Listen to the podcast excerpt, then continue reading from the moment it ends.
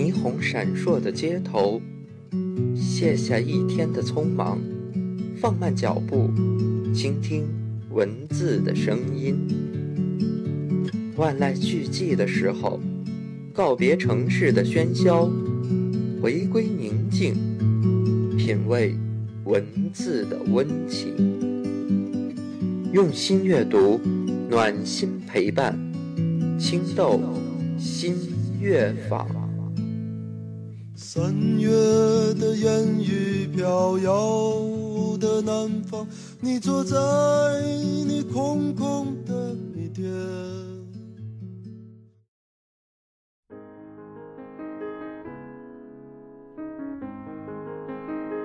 亲爱的听众朋友，大家好，欢迎收听本期青豆新乐坊，我是代班主播宁宁。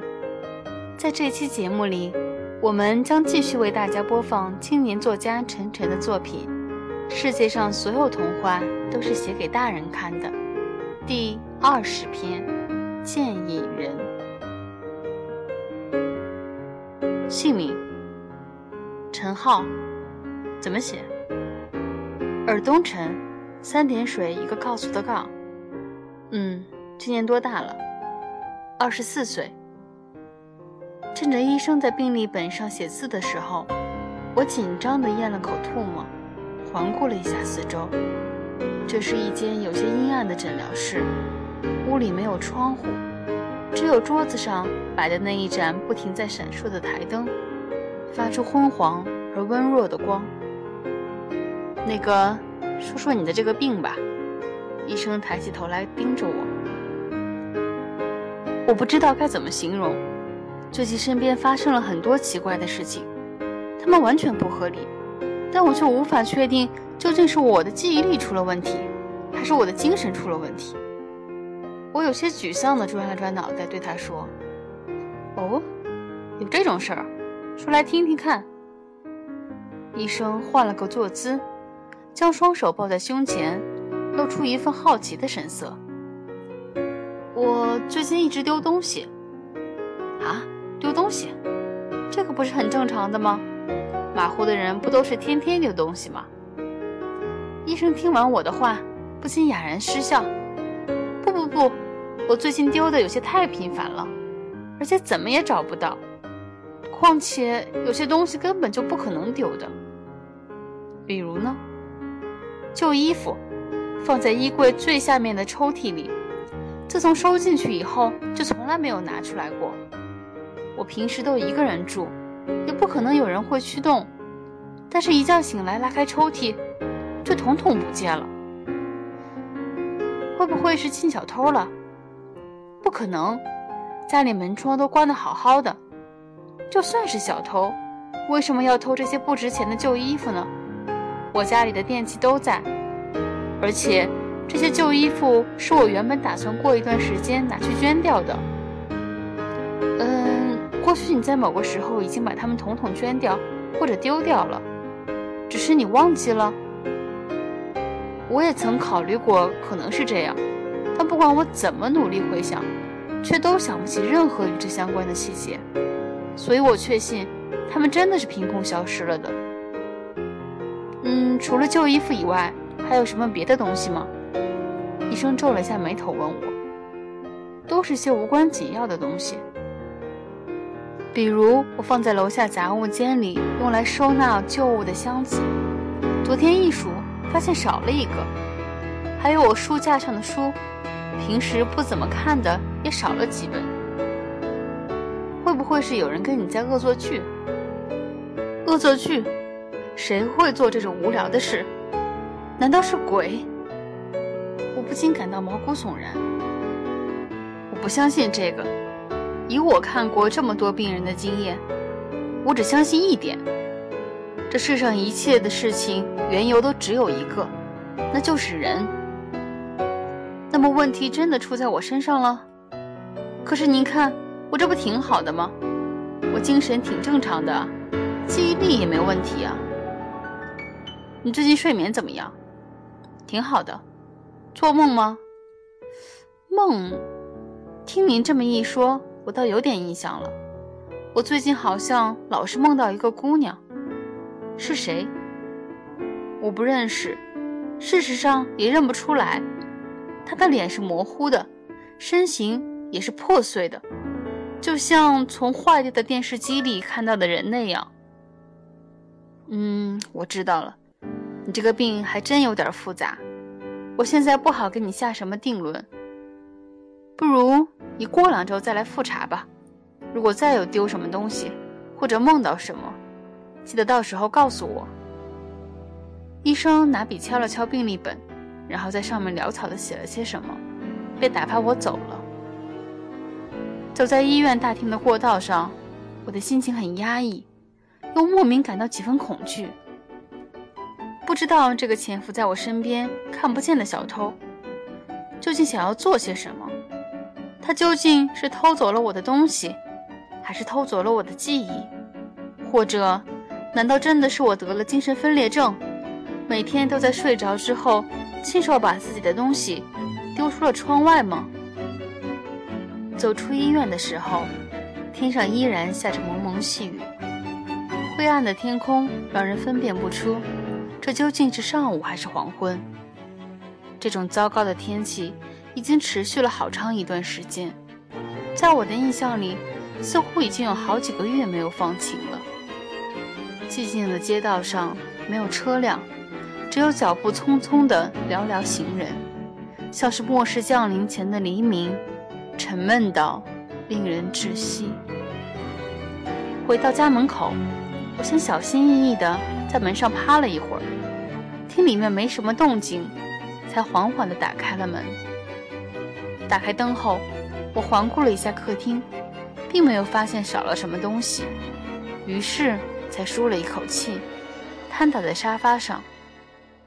我拿过手提电脑，想上网查一查相关的病症，然而搜遍了各种网络，也没有找到和我一样的情况。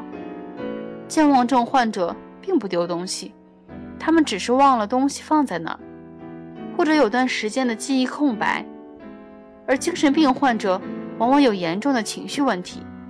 可我的情绪却非常稳定，因此这一切都说不通。为了确定自己是个正常人，我登上了 QQ，想找自己的朋友们聊一聊。然而，当我打开 QQ 的那一瞬，却惊讶地发现，QQ 的分组少了一个，一个被我备注为“不熟”的分组凭空消失了，里面所有的好友都不见了。我的第一个反应是网络延迟的问题，可是我反复登了很多遍，也没有再找到这个分组，最后只能怀疑是自己的 QQ 被盗了。我连忙根据系统的提示试图修改我的密码，但当我点开绑定邮箱的时候，却发现邮箱账户不存在。这一系列的挫折令我不禁有些恼羞成怒，我拿起手机给客服打电话。询问这究竟是怎么一回事？你好，我想问一下，为什么我的邮箱不存在？请您告诉我您的邮箱账号，我到后台帮您查一下好吗？电话那头传来了客服小姐甜美的声音。我把账号告诉了她，她让我稍等片刻。先生您好，我刚才帮您查过了，您这个邮箱。根本就没有开通过，是不是您记错了您的账号？记错了？不可能吧！我都用了这么多年，怎么可能记错呢？我觉得有些匪夷所思。可是我已经帮您查过很多遍了，后台没有任何关于这个邮箱的信息。系统显示您这个账号从来就没有注册过邮箱，有没有可能是系统出问题了？不太可能有这种情况，我们还从来没有遇到过用户信息丢失的情况。就算有，也不可能只丢您一个人的。当他说到“丢失”这两个字的时候，我的心里不由得咯噔了一声，颤抖着手挂掉了电话。我猛然意识到，这个所谓的丢失，很有可能也是这一连串事件中的其中一环。不仅仅是我现实中拥有的东西正在消失，就连我在互联网上的信息也在渐渐消失。我觉得有些头疼，于是蹒跚着走进了卧室，把自己裹进了被窝里，很快便陷入了沉沉的睡眠中。梦里，我又见到了那个姑娘，她穿着白裙子，手上拿着一束花，缓缓地向我走来。我努力想要看清他的脸，可他的脸却依然还是模糊一片。当他就要走到我的面前时，我看到他的嘴似乎动了起来，像是要和我说什么话。然而还没等开口，他的身体。顿时就碎裂成了一个个小块，然后化成粉末，消散在了空气里。一觉醒来，窗外依然还是灰蒙蒙的飘着细雨。我伸手想要抓过床头柜上的闹钟看看时间，却抓了个空。我起床一看，发现这台陪伴我很多年的闹钟，不知在什么时候，也已经凭空消失了。我有些无力地坐在床上，回想着昨晚做的梦，开始觉得有些不安。这个梦或许是一个隐喻。那个姑娘每次都以那样的一种方式消散在我面前，这会不会代表着某种隐喻呢？预示着相同的情况正在我身上发生。我仔细琢磨了一下，觉得自己现在面临的情况。似乎正是如此。与其说我一直在丢东西，不如说这一切和我有关的东西正在从这个世界上一点一点的消失。或许一开始消失的都是那些无关紧要的，或者是有些年头的东西，但随着时间的推移，越来越多和我密切相关的东西，注定都将从是这个世界上消失。最后，甚至就连我自己，都将变得从来没有在这个世界上存在过。想到这里，我感到十分恐慌，连忙冲到客厅里去拿我的手机，想要把自己的情况立刻告知自己的朋友们。然而，当我拿起手机的时候，却发现屏幕是亮着的，而通讯录里的号码，此刻正在一条。一条的自动删除。我把手机丢在一旁，穿好衣服，抓起外套，立刻就奔出了门外。在无人的街道上急速狂奔时，我心中只有一个想法，那就是马上到我最好的哥们儿张毅家。张毅是我从小到大一起长大的哥们儿，虽然我不知道他究竟能不能帮到我，但此刻我希望自己身边有个人在。至少不会让我觉得那么恐惧。敲开张毅的门时，他似乎还没有睡醒，揉着眼睛问我为什么这个时候突然来找他。能让我进去慢慢说吗？我看到他后，情绪稍微定了一些。好的，快进来吧，外面挺冷的。他打了个哈欠，我有些忐忑地坐在了张毅的沙发上，想着应该怎么和他说这件事情。怎么了，陈浩？你看起来有些不太好啊。”张毅问道。“最近身边发生了一些奇怪的事情，我觉得我要从这个世界上消失了。”“嗨，你说什么傻话呢？到底怎么回事？”“我发现一切和我有关的东西正在一点点的消失，我不知道究竟是什么原因，也无法阻止它发生。对了，张毅，你有我们俩一起的合照吗？”说着说着，我的身体不禁开始颤抖起来。有啊，我一会儿再去给你拿。我先给你泡壶热茶吧，看你冷得都发抖了。说罢，他起身去了厨房。我有些局促地跺着脚，环顾四周，有没有什么可以翻看的东西。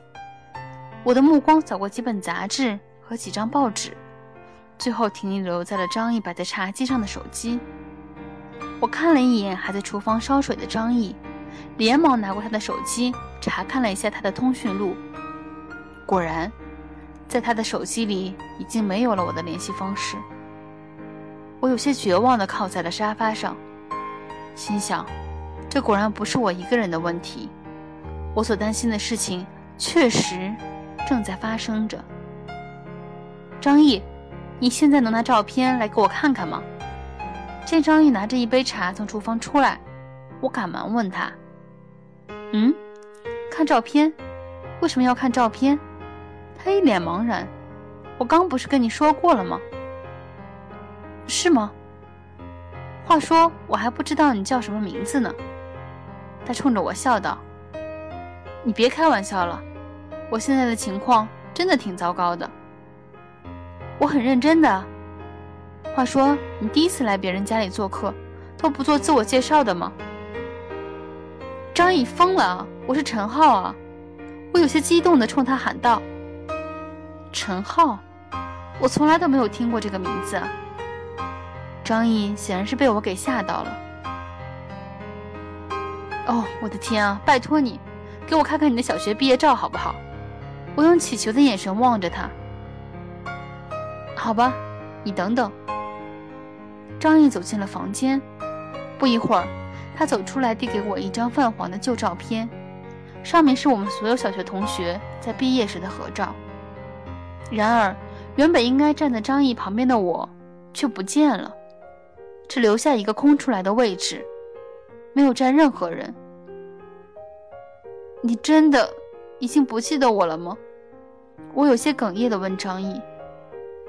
对不起，我真的不认识你。他摇了摇头。那我刚才是怎么走进你们家门的？你说你迷路了，路过这里，觉得有些冷。于是我就让你进来喝杯热茶。我们俩一起长大的那些事情，你真的不记得了吗？我说哥们儿，你该去看心理医生了。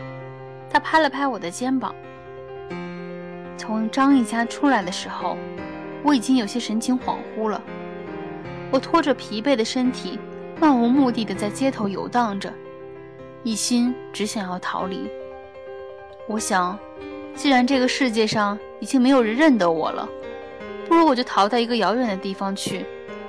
相比起在这个熟悉的地方，可能会让自己更好过一些。但可惜的是，我已经没法乘坐任何交通工具了，因为尽管我的口袋里还有一些钱，但是我的身份证和银行卡，不知何时已经变成了没有任何信息的白板。我倒在了街角。在那里再次进入了梦乡。梦里，我再次见到了那个姑娘。这一次，姑娘相比之前变得清晰了很多。她的相貌似乎很好看，身材也很高挑。然而，尽管她一直动着嘴唇，我却无法听见她究竟对我说了些什么，只能无奈地看着她走近，然后破碎消散。一觉醒来时，我的外套和裤子都已经不见了。我知道自己再躺下去就要赤身裸体了，便连忙起身朝家的方向走去。此时天空中依然下着蒙蒙细雨，好在街上没有什么行人，没有人注意到我的窘态。回到家门口，由于没有钥匙，我只能强行撞开并不牢固的大门。然而屋里。早已什么都没有了，空荡荡的房间中散发着一股腐朽的气息，好像这里从来就没有人住过。在这样的一个时刻，我想到了以自杀的方式来结束自己的生命。既然已经没有人记得我，这个世界上也没有我曾经存在过的证据，那我活着和死了又有什么区别呢？我走到了阳台上，打开了窗户，最后望了一眼灰蒙蒙的天空，然后闭上眼睛，纵身一跃。几乎是一瞬间的事情，我感觉自己重重地砸在了地上。但过了很久之后，我也没有死，甚至没有任何疼痛的感觉，只感到细细的雨落在脸颊上的冰凉。我睁开眼睛。发现自己躺在街道上，一丝不挂的赤裸着身体，可周围没有任何的行人来围观，也没有任何的车辆经过。不知过了多久，一个穿白裙子的姑娘走到了我的身边，在我身旁放了一束花，然后抱起我的头，放在了她的膝盖上。是你，你不是那个每天出现在我梦里的姑娘吗？你究竟是谁？这一回，我终于看清了他的脸，然而我却依然想不起他究竟是谁。对不起，陈浩。他摸着我的脸哭了起来。你认识我？我不禁感到很惊讶。我是你的女朋友莹莹啊，莹莹。我完全不记得有过你这样一个女朋友啊。这不怪你，因为你也不是陈浩。什么？他的这番话彻底把我给搞懵了。三年前，就是在这样一个下着蒙蒙细雨的灰暗日子，你在街上出了车祸。当我赶到现场的时候，你已经不在人世了。这是我这辈子最大的伤痛和遗憾。久久都不能平复。于是我之后的每天晚上都会梦到你，梦中的你，在那一天一直好好的活着。虽然天气不好，总是下着雨，但街上再也没有车来车往了。他露出一个轻微的笑容。所以说，这一切并不是现实。是的，包括你，你并不是陈浩。陈浩已经死了，人死不能复生。你只是一个我对他所有思念所幻化成的意象，你其实只是我精神的一个部分。事实上，我并不在你的梦里，你才是在我梦里那个并不存在的人。可是为什么我们会在这儿见面？因为我快要痊愈了，我最近正在接受心理治疗，很快我就将不再梦到你。这就是为什么所有关于你的一切就要从这个世界里消失。毕竟这是我构造出来的梦境。不过，这对我来说应该算是最好的告别吧。毕竟生活总要继续，我也不能永远把你困在我的梦里。现在你躺在我的膝盖上，依然好好的活着，没有疼痛，也没有悲伤。我望着你。你也可以望着我，我想，这就已经足够了。虽然你已经不再记得我了，我看着自己的身体正在变得前所未有的破碎，然而在我最后的视线里，眼前的他却从来没有像现在这般完整过。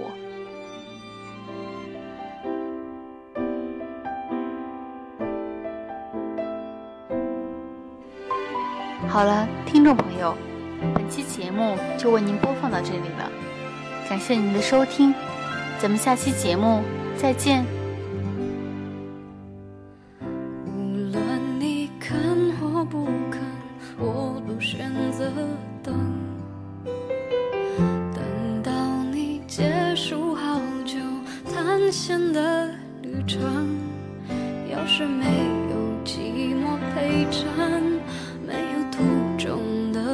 灰